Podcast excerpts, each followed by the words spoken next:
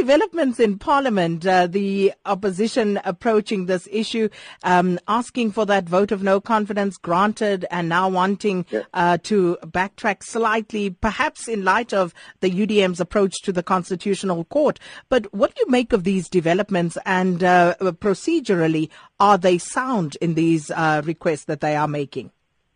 Well, a lot is going on. Almost by the hour, the political and legal scene is uh, shifting to Kino, and it's a sort of full-time job trying to keep abreast of all of these developments. But they are of crucial importance. I think the Constitutional Court has appears to have accepted direct access. It looks like that they will be uh, uh, hearing this matter, which I think is right because it is of such great importance, and the interests of justice, which is the test, will be served by them hearing this, this matter. They've set directions, a very tight schedule for all the parties to submit and CASAC, the Council for the Advancement South African Constitution, approached the court to join the application uh, to have a voice that's not a party political one.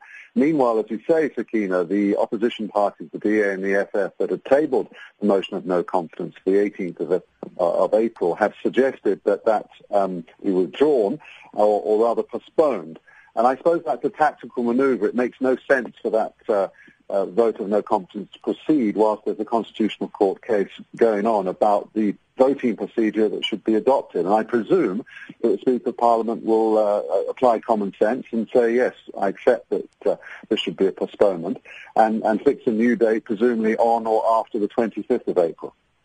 And um, how would you rate the UDM's chances of success uh, at the Constitutional Court? It's a very delicately balanced matter. I think the clarification that is required is this.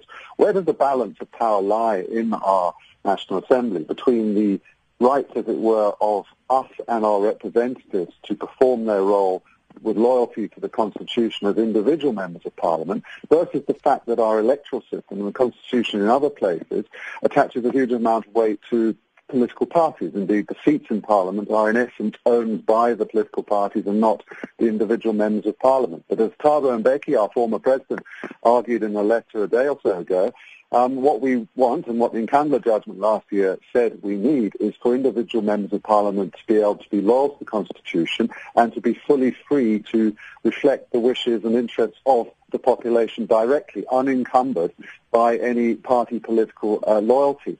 And there are competing provisions in the Constitution around this, and there isn't absolute clarity in the rules of Parliament either about when and if a secret ballot uh, procedure should be applied. So it's essential that we get a high-level constitutional court ruling on this matter so that there can be clarity for the future.